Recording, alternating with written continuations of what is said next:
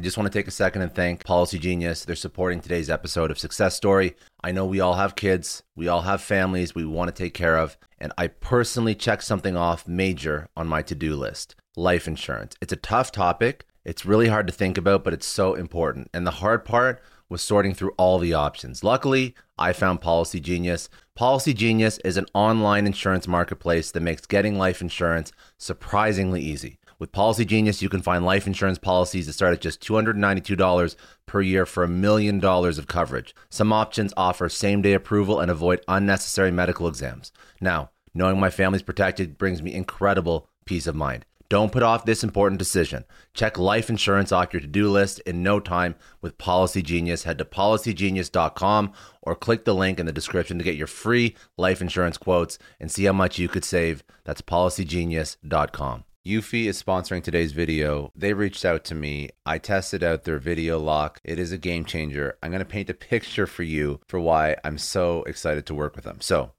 you're getting home, your arms are loaded with groceries or packages or boxes or everything, and your keys are in your pocket. This drives me nuts. This happens all the time. I upgraded to the Eufy video lock, fingerprint, tap, I'm inside. And honestly, I also feel way safer. It's got this awesome built in camera. So whether it's a package delivery or late night Uber order, I see exactly who's there right from my phone. There are no more mystery knocks. And the best part, this thing was such a breeze to set up. There's no wires, there's no drilling, uh, there's also no monthly subscription fees. So if you are done fumbling with your keys, because I definitely am, search for Eufy Video Lock or head over to eufyofficial.com slash video lock your front door, your sanity. Welcome to Success Story, the most useful podcast in the world. I'm your host, Scott D. Clary. The Success Story podcast is part of the HubSpot Podcast Network.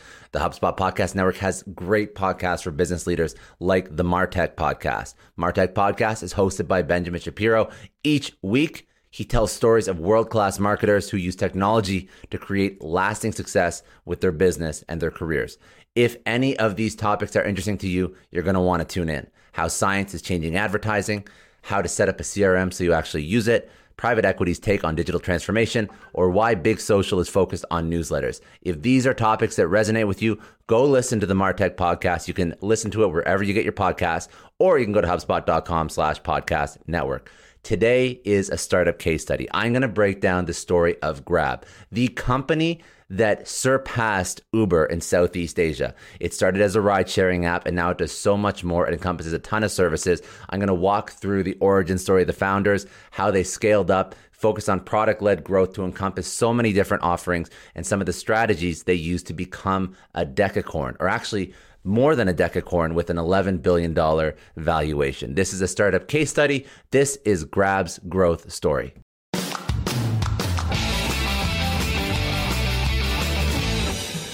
In the last few years, Southeast Asia has seen a rapid increase in ride sharing apps. One of these companies is Grab. If you want to go follow their story, you can go follow them on Twitter at GrabSG. This company saw an opportunity and took it by storm, quickly becoming one of the most successful startups in history. Grab even beat Uber as the top ride sharing app in Southeast Asia and has gone beyond being a decacorn, meaning a company worth over $10 billion. This article will explore how they did it and what you can learn from their success story. So, where did Grab start? Well, Grab started as a taxi booking app called MyTaxi, founded in Malaysia. It was founded in 2012 by Anthony Tan. You can go follow him on Twitter at AnthonyPY underscore Tan. And a computer science student, and his friend Tan Hooi Ling. You can go follow her on Twitter at Hooi Ling Tan. The founders decided to expand into Singapore, Jakarta, and Bangkok with MyTaxi, and this later became Grab Taxi. In 2014, they decided to expand to the Philippines and Vietnam with their service known as Grab Bike. This became a massive success since most of these countries had no official taxi services.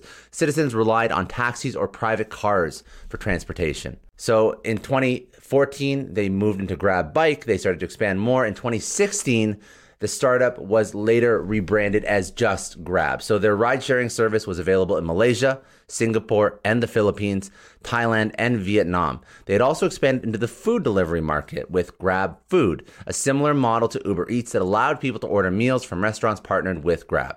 To complete their service, Grab also had a service where they could request somebody to come pick you up and drive your car home, known as Grab Car. This is almost like a designated driver service. So Grab also had Grab Pay, which I added on later, which was supported in more than 30 different countries, making it easy for foreigners to pay bills. So now you see they have Grab Bike, they have uh, Grab Car, Grab Pay, they have uh, all these different Grab Food, they have all these different apps under one brand. So they've turned themselves into a super app, way beyond just a ride sharing app that was already in and of itself more popular than Uber in Southeast Asia.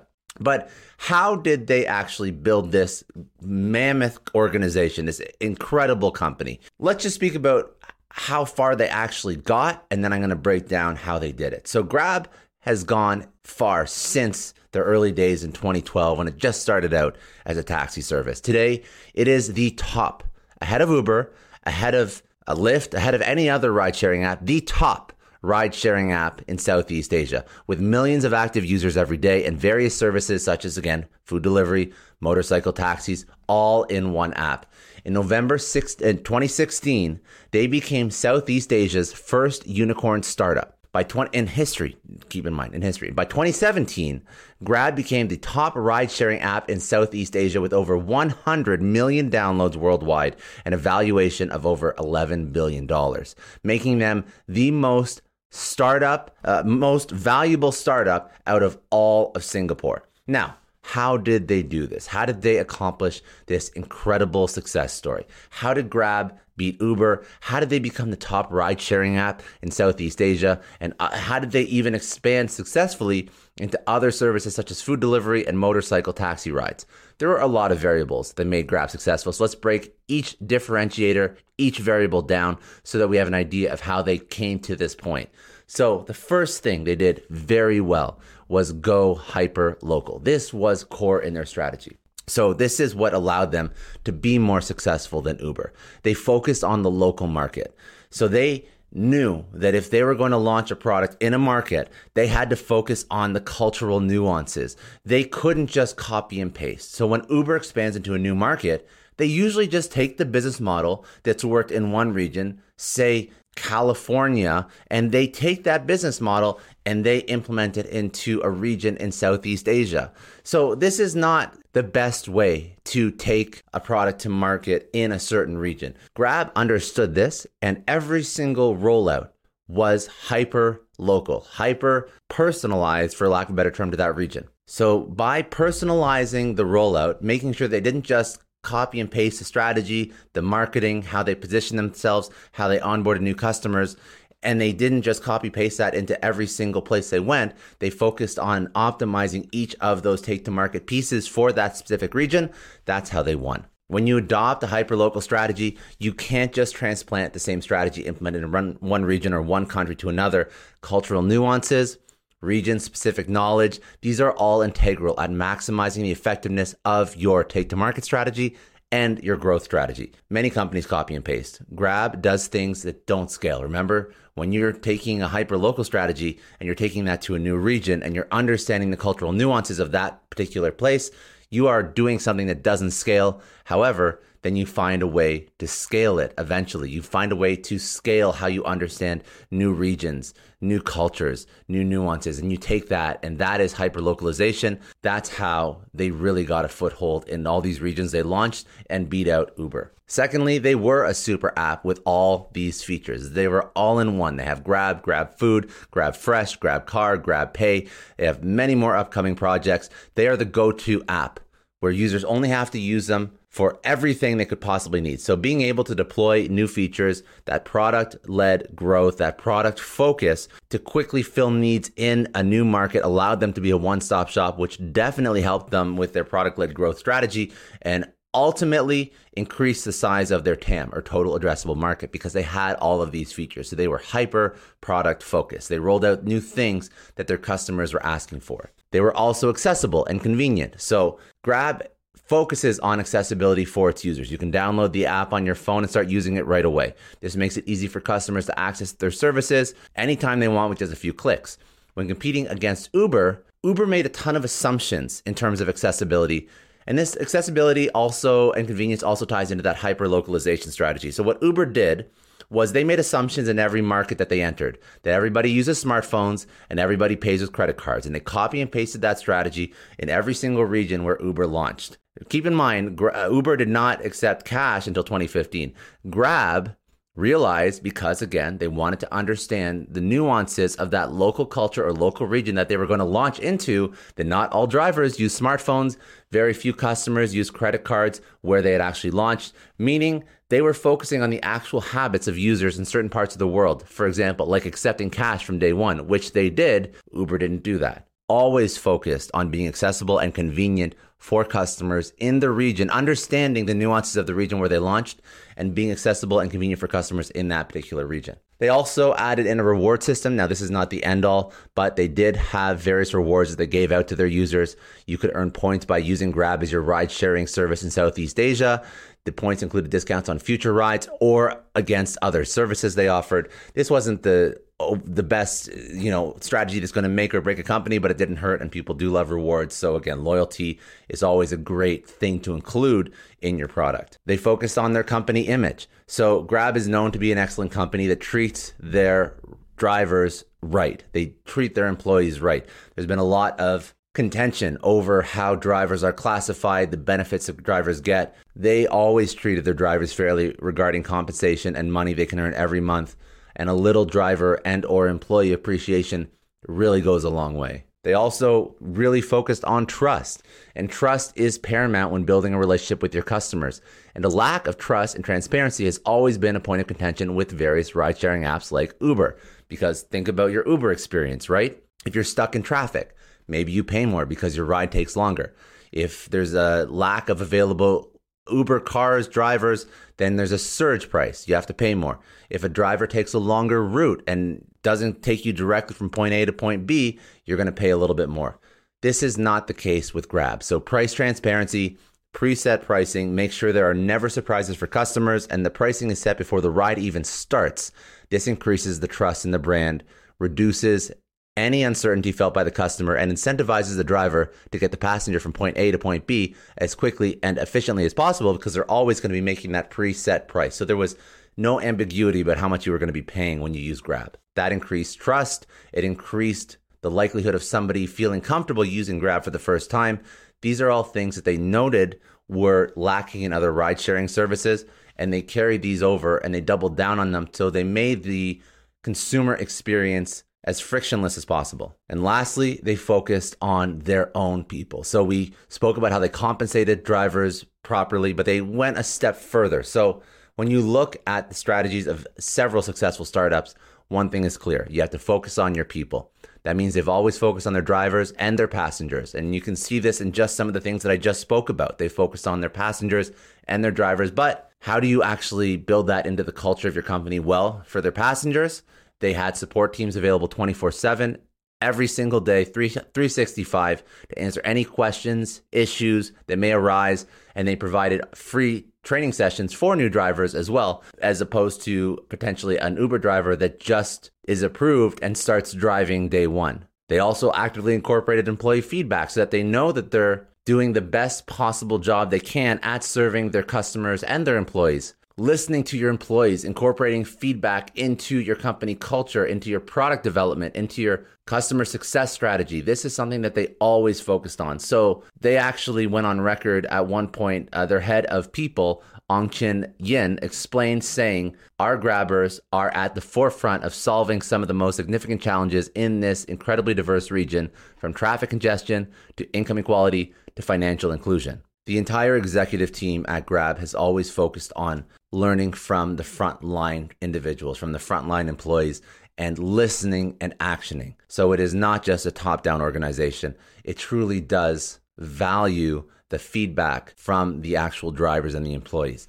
Grab identifies problems before they spiral out of control. By listening to their employees, they implement solutions quickly, realize full well that people who work in your business are very likely to have the most meaningful and useful insights that you can use to better serve your employees and your customers. And that's something that they built into their culture from day one. So, what did we learn from Grab? A couple lessons on, of course, how to hyper localize a take to market and growth strategy, how to better serve your employees and your customers, and how to make your product easier to use, frictionless. And when you combine all of these things in the right conditions, you see what a startup like Grab can do.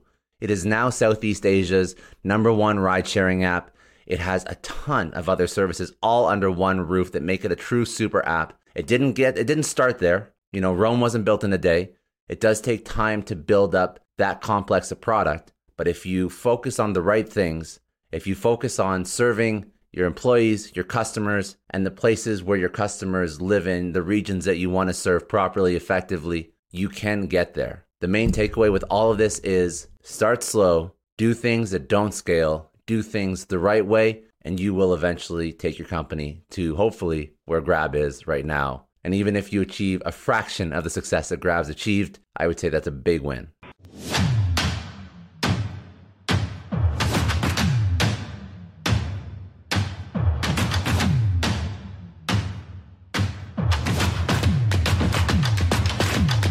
I know a lot of entrepreneurs listen to this show, and NetSuite has been a huge supporter for entrepreneurs, for business owners, because there's one thing that we all know business is about making money and it's about your bottom line. And the less you spend on the nuts and bolts of running your business, the more profits you keep. But these days, everything is costing more supplies, people, shipping. It squeezes your margins. And I've been there, juggling multiple systems for finance, inventory, you name it each with its own costs and its own set of headaches. That's why I made the switch to NetSuite by Oracle. It's changed our company. Think about it. NetSuite is one of the top financial systems out there. It puts your whole business on one platform accounting, finance, the works, one data source for everyone. There's no more mismatched info. And because it's in the cloud, it slashes your IT costs. No more servers, no more updates. Just access NetSuite from anywhere. With one integrated suite, your overhead drops big time. And here's the real win efficiency. Everything's connected in NetSuite. Costs are ridiculous lately. Find a proven way to reduce your expenses and get better performance out of your team. It's a no brainer, and that's what NetSuite offers. Over 37,000 companies have figured this out already. You have to join them. Right now, through to April 15th, NetSuite's got an incredible, flexible financing plan. Check it out and see the savings yourself at netsuite.com slash Scott Clary. That's netsuite.com slash Scott Clary. I don't know about you, but the idea of being harassed, scammed, or even worse, all because somebody found my personal information online, that's terrifying. Our political opinions, our addresses, even stuff about our families, it's out there for anyone to grab. And did you know that data brokers are allowed to sell information on over 98% of Americans? It's scary stuff. That's why I've partnered with Delete Me. I personally use Delete Me. They're a big friend of the podcast because I put myself out there online. So safety is a huge concern. It's really scary how easy it is to find someone's details and information, but Delete Me creates a layer of protection that we all need. You tell Delete Me what you want gone, and they make it disappear from those sketchy data broker sites. And Delete Me doesn't stop. They constantly monitor the web to keep your information off those lists. It's like having a privacy watchdog that never sleeps. You need to take control of your data and keep your private life private by signing up for Delete Me. They're giving a special discount for all Success Story podcast listeners. Get 20% off your Delete Me plan when you go to joindeleteme.com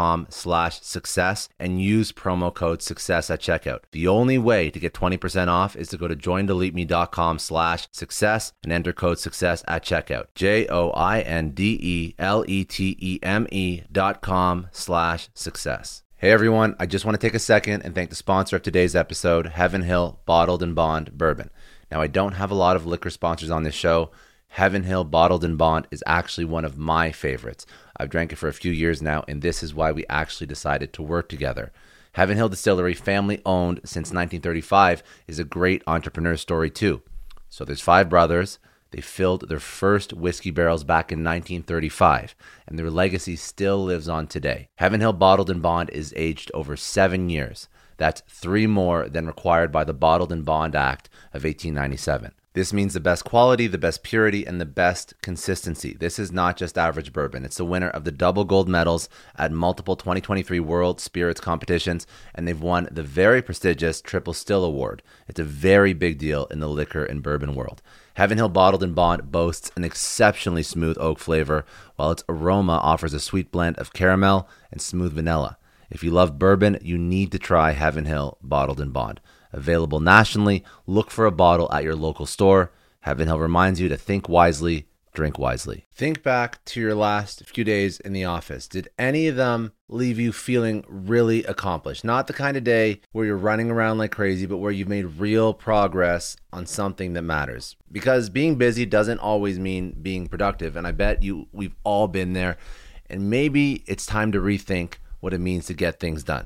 Today's episode is sponsored by Belay. And what they help you do is instead of getting sucked into emails and to do lists, they help you delegate tasks and focus on big goals. They can connect you with top notch US based talent who are ready to take on those time consuming tasks that bog you down. Let's be real, there are way more important things you could be doing than bookkeeping or wrangling a packed inbox. They have virtual assistants to handle all of those pesky administrative tasks or accounting professional to take care of all your financials. But here's the best part you don't have to waste weeks searching for the right person. Belay's personalized matching service works quickly, sometimes matching you with the right talent to take stuff off your plate in under a week. Are you ready to try a different way of working? Check out Belay's list of the top 25 things you can delegate to a virtual assistant. It might just change your business and your life. Text success, that's S U C C E S S, to 55123 to get the list and to start transforming your to do list with Belay. Thank you so much, Indeed, for sponsoring Success Story. For all business leaders out there, Indeed is a lifesaver. See, we're always driven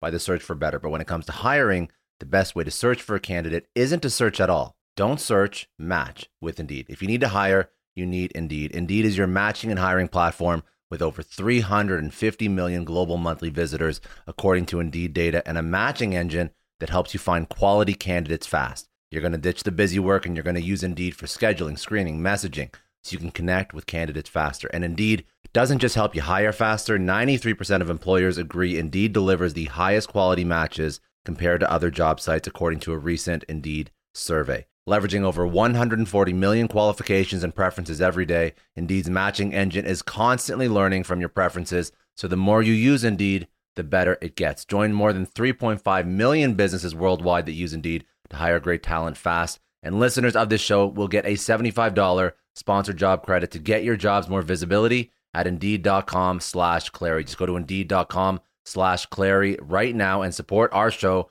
by saying you heard about Indeed on this podcast. Indeed.com slash Clary. Terms and conditions apply. If you need to hire, you need Indeed.